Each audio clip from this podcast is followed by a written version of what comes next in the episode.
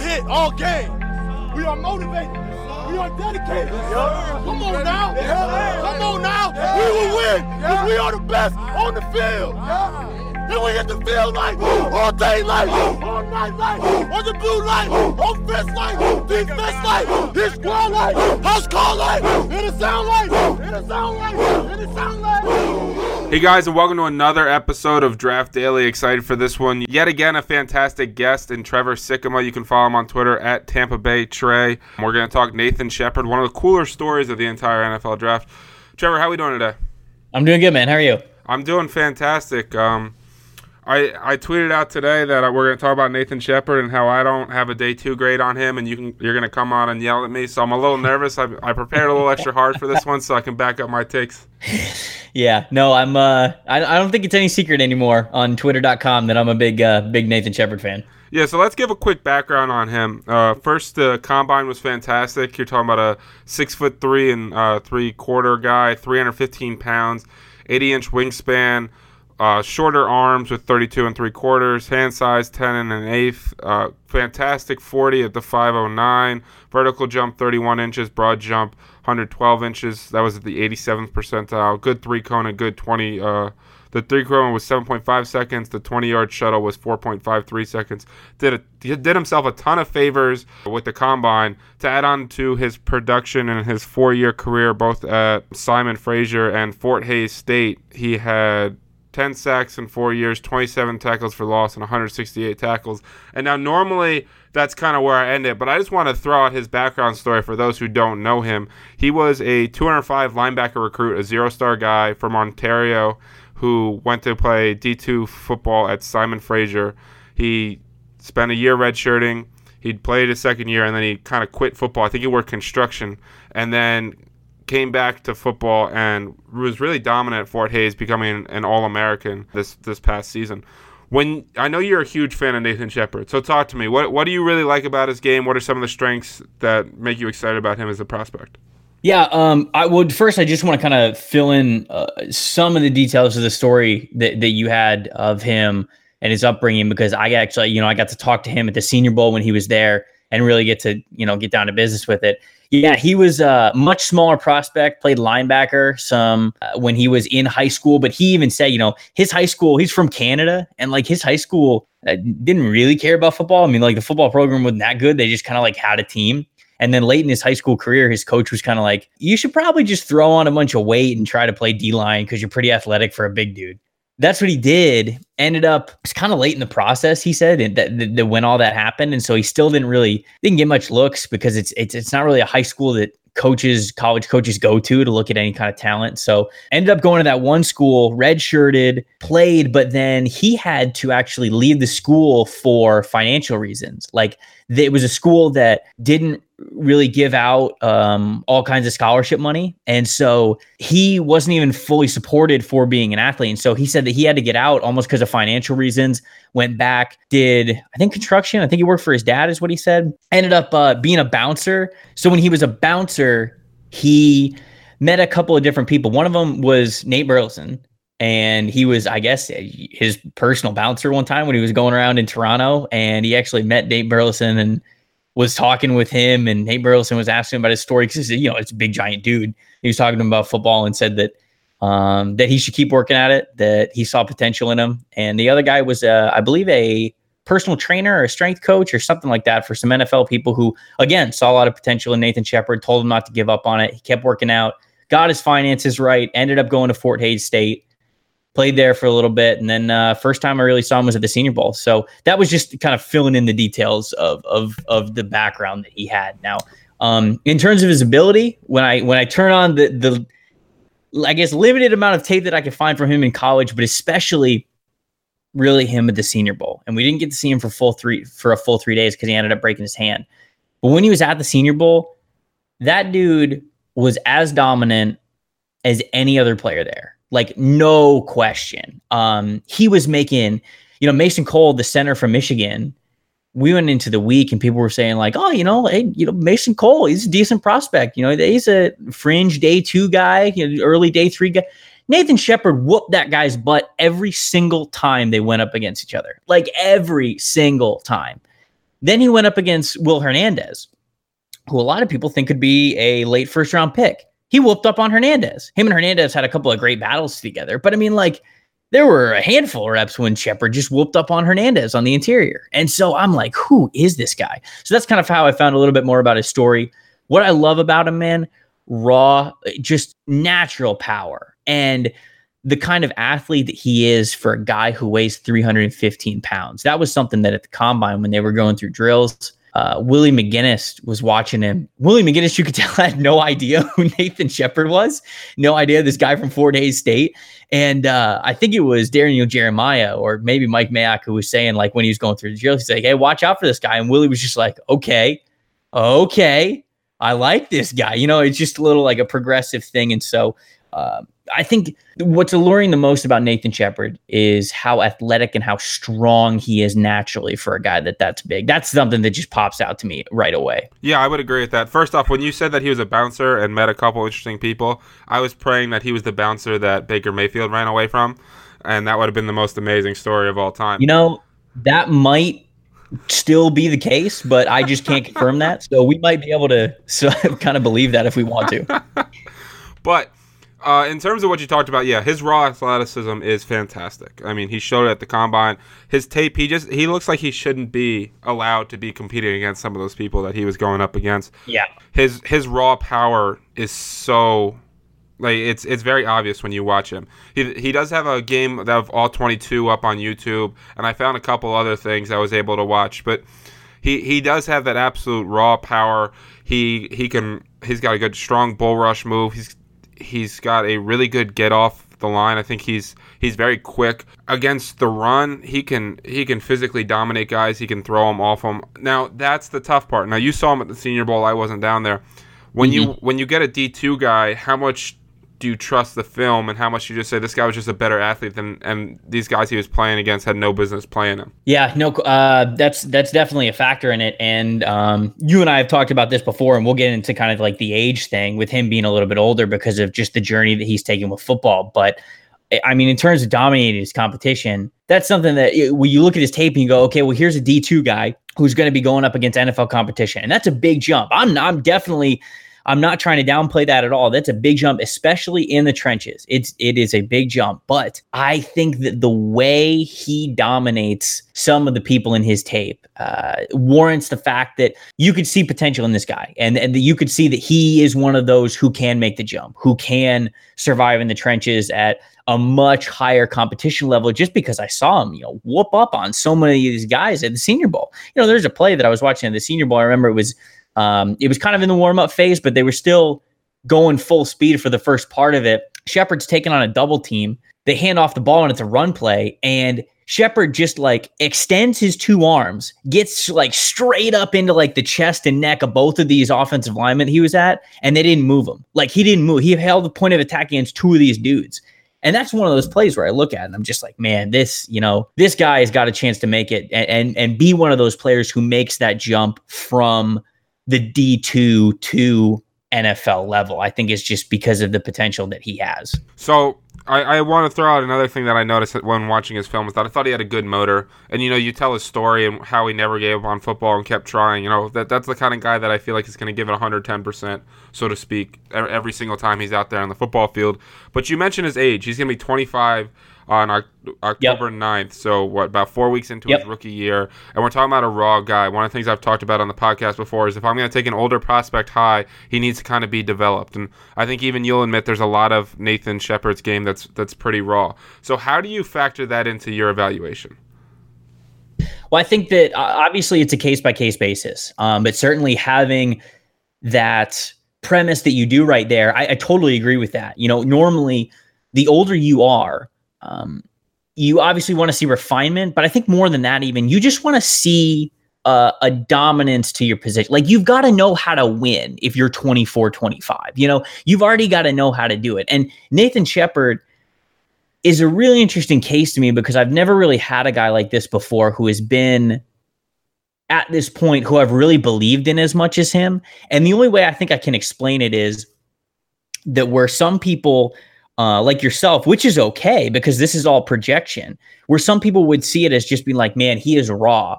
I see it as like, man, he still has potential because when I look at Nathan Shepherd, I think, okay, he's 24, 25, clearly stronger, more athletic, and more dominant than anyone he's gone up against in his tape.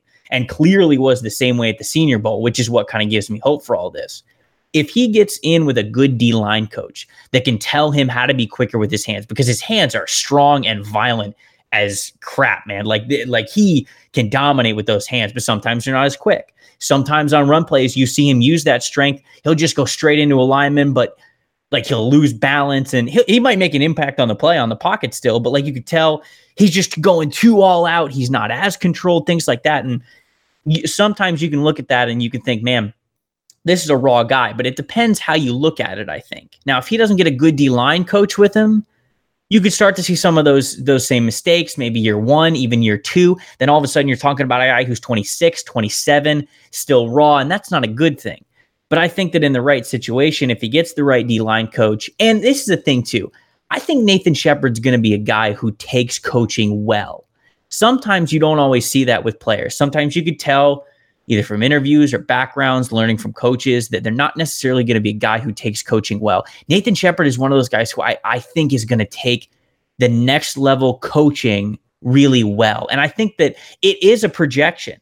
But uh, because of that, because of I think the faith that after meeting him myself, obviously looking at some of the film, knowing his background, to me, it's more of a I'm looking at his potential when I see that he's dominating this much without proper technique than I am necessarily saying, oh, he's just like he is raw. He's still raw. Um, so there's, I guess there's kind of two ways to look at it. And you and I talked about this a little bit earlier. Sometimes you could look at the same thing and have different viewpoints on it. I think that that might be just where we are. Yeah, because I, I think we see a lot of the same things on film. I mean, if if Nathan Shepherd was 22 years old, I'd have no problem taking him in the second round because I think the potential is there. I just wonder about the the long term with a guy that's going to be 25 in his rookie year. If it does take him a couple years, and then you know all of a sudden by the time he's figured it out, he's 28 years old, and and that's kind of not exactly what you're looking for out of an NFL guy. But right, a couple things that I thought I think he can improve on, and one of them is you mentioned his hands. They're they're very violent. They're incredibly strong, but they're inconsistent with the technique. I think sometimes he can get swallowed up by double teams, and just his overall awareness can get better on the line of scrimmage, and that's going to come with more reps. I mean, we're talking about a kid that again played linebacker and has only been playing defensive line for four years. He's again, that goes back to your coaching point. But I, I think those reps are going to help him. But those, a couple, of, if you want to add in the rawness, the hands, the awareness, I think those are a couple of things that he needs to work on in his game. Yeah, no, I agree with you there. There are a couple, you know, even on the reps that some of the reps that I like from Nathan Shepherd, um, it'll be like a like a swim move or kind of like a um, a, a, rip or maybe a combination of of the two, but it just takes him too long. Like the ball will get snapped he'll kind of like stutter step a little bit, you know, chop a little bit with his hands, but it's almost like he'll chop a little bit too long and then he'll make the move. And it's like, okay, well, that works against D2 competition with quarterbacks who aren't knowing to get the ball out quick. But when you're going up against Tom Brady and that sucker's coming out in a, a second, a second and a half, or whatever it is, you've got to be more decisive with your hands. You've got to know where you're going, things like that. So there's definitely going to be a learning curve there. I definitely see that. But again, it, I, I think it comes back to Nathan Shepherd is already doing the hard part. Nathan Shepherd already has the things that you, you, that you can't teach with it. You know, when those hands make contact, when that arm comes up to rip, there are not many blockers, certainly in his tape, but even at the Senior Bowl that could contain him. Um, and even you know when he gets his hands on you and he can rip you one way or the other, offensive linemen in the Senior Bowl just straight up we're not even ready for it. And so I, I think the unteachable part, the part that you want to see, already exists in his game. It's just about the technique of it making sure that he's more decisive with what he's doing, actually teaching him some some moves here and there, and just I think overall being more decisive, uh, whether it is with his feet or with his hands or or knowing where he's going. Pass rushing with a plan, I have learned is is so important. Whether it's for edge guys or interior guys, you've got to know what you're doing. You know, if you if you leave it too well, I'm to engage this block and then see how I can get off of it. A lot of times, it's just to be too long before you make an impact. That's something in Shepherd's game I think he needs to get better at. But again, with the right coaching, if a guy can teach him certain moves and certain uh, decisive things to do, I think that uh, that would go a long way in his game, and I think that he could see a jump in that in production. Yeah, the the pass rushing with a plan is a really good point because, like you you've we've kind of talked about it without calling it a plan. He You know, sometimes he just does something, and I feel like he he doesn't even know what he's doing or doesn't know what the next move should be. And if he can get the mental aspect of his game right, that's going to really help him. So when you watch his game, is there anyone he reminds you of? Oh, I haven't thought of a comp for him. I'm not sure. Do you have one off the top of your head? You um, guy you like? So the one I've seen that makes some sense uh, was a kid out of Charlotte last year, uh, Larry Ogunjobi. Oh, right? Ogunjobi. Thank you for helping. Sure. I'm so bad at pronouncing names, man.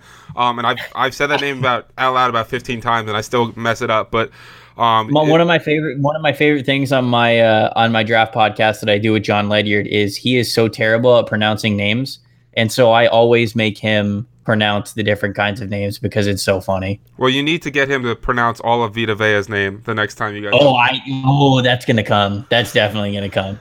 But I, just in terms of uh, uh, you know, he was a little raw, freak athlete, really had strength, and then you saw him come in and you do- he dominated. Now, I guess the basic difference is because of Shepherd's age, I'm not really taking him before the end of day two, maybe uh, early day three. You know, kind of in that late third, early fourth range. I think you're you're what second rounder on him. Yeah, Nathan Shepherd's going to be a top fifty player for me. I think he's I think he's probably going to go in the second round. But I've talked to some NFL people who have said, you know, at, you, they say day two. So you know, anywhere in round two or round three, I think that Shepherd's going to go. I think that that's uh, not only kind of my projection for him, but that's what I'm hearing around the league as well. So that makes sense. I guess I'm knocking him a little bit more for the age than other people, but that that's one of my main concerns is drafting a guy that's older, that's raw. And again, that goes back to what we talk about pre-show is that just because you have a difference in agreement on where a guy's final ranking is doesn't necessarily mean that you're seeing something incredibly different. You may just value traits differently. And that's an important thing to keep in mind when you discuss things with people. But you know, I want to ask you this before I let you go is that you mentioned you want to see him go with good coaching and you think that could really help him. Where would you like to see him land that you think would be best for him? You know, if if Brentson Buckner, who moved from Arizona to Tampa Bay, um, if he was still in Arizona, I would love that fit there for him. I know he took a visit to Arizona. I also know he took a visit to the Vikings. I would love him there as a Sharrif Floyd replacement if Floyd can't go, if his career is in fact in jeopardy. I would love those two spots. I mean, certainly I would love Philly too with the way that they play with their defensive line. Um, I think that any place that plays a very aggressive style that can that will, you know, I, I read this. He he might be he might be a really good suited three four D end, and I kind of like that. So so I think. Although I, would like him to play three tech, that'd be nice too. Um, he might be a better three four defensive end kind of a guy, just because he is somebody who can who has the strength to play against the run uh, as well as rush the passer and possibly a one gap situation if he needs to. So, uh, obviously, one of those really aggressive D lines, uh, a couple of those, the ones that I named, but I'm really intrigued, and I, I might even prefer him more in a 3 4.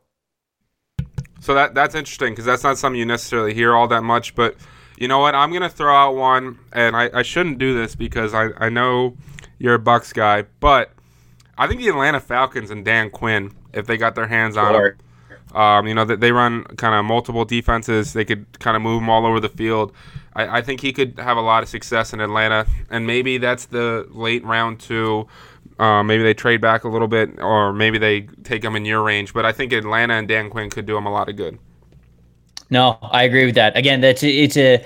I think Nathan Shepherd almost almost less than than scheme fit just coaching and and defensive front personality fit would be good for him. I just want him to get in a situation where they're gonna they're gonna take him and they're gonna teach him the things they need to and they're almost gonna let him loose because i think that he's got a lot of potential. I just want to you know wherever it is i just want him to go to a spot that uh, they're going to teach him the right things and they're going to get the most out of him because again you know a little bit of difference. We see him you see it more raw i see it more potential. I think he's got a lot in him Awesome, Trevor. I, re- I really appreciate you joining us, man. Um, why don't you tell the people kind of what you're working on and where they can find it? Yeah, sure. Um, if you ever want to interact with me, uh, my I'm on Twitter basically 24 seven. My uh, my Twitter handle is at Tampa Bay Tre. I'm always interacting with people there, whether it's you know Bucks football and NFL in general, NFL and draft, whatever it is. Um, and then uh, I do most of my work on PewterReport.com, covering Tampa Bay Buccaneers. But then I also help co-host a draft podcast called the Locked On NFL Draft Podcast. If you guys ever want to check that out.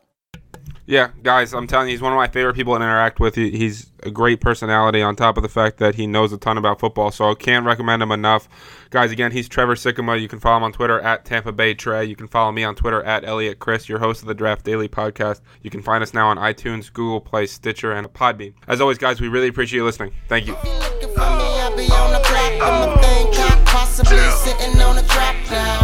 Because I'm a rider. Yeah. soul survivor. Yeah. Everybody know the game don't stop. Trying to make it to the top for oh. your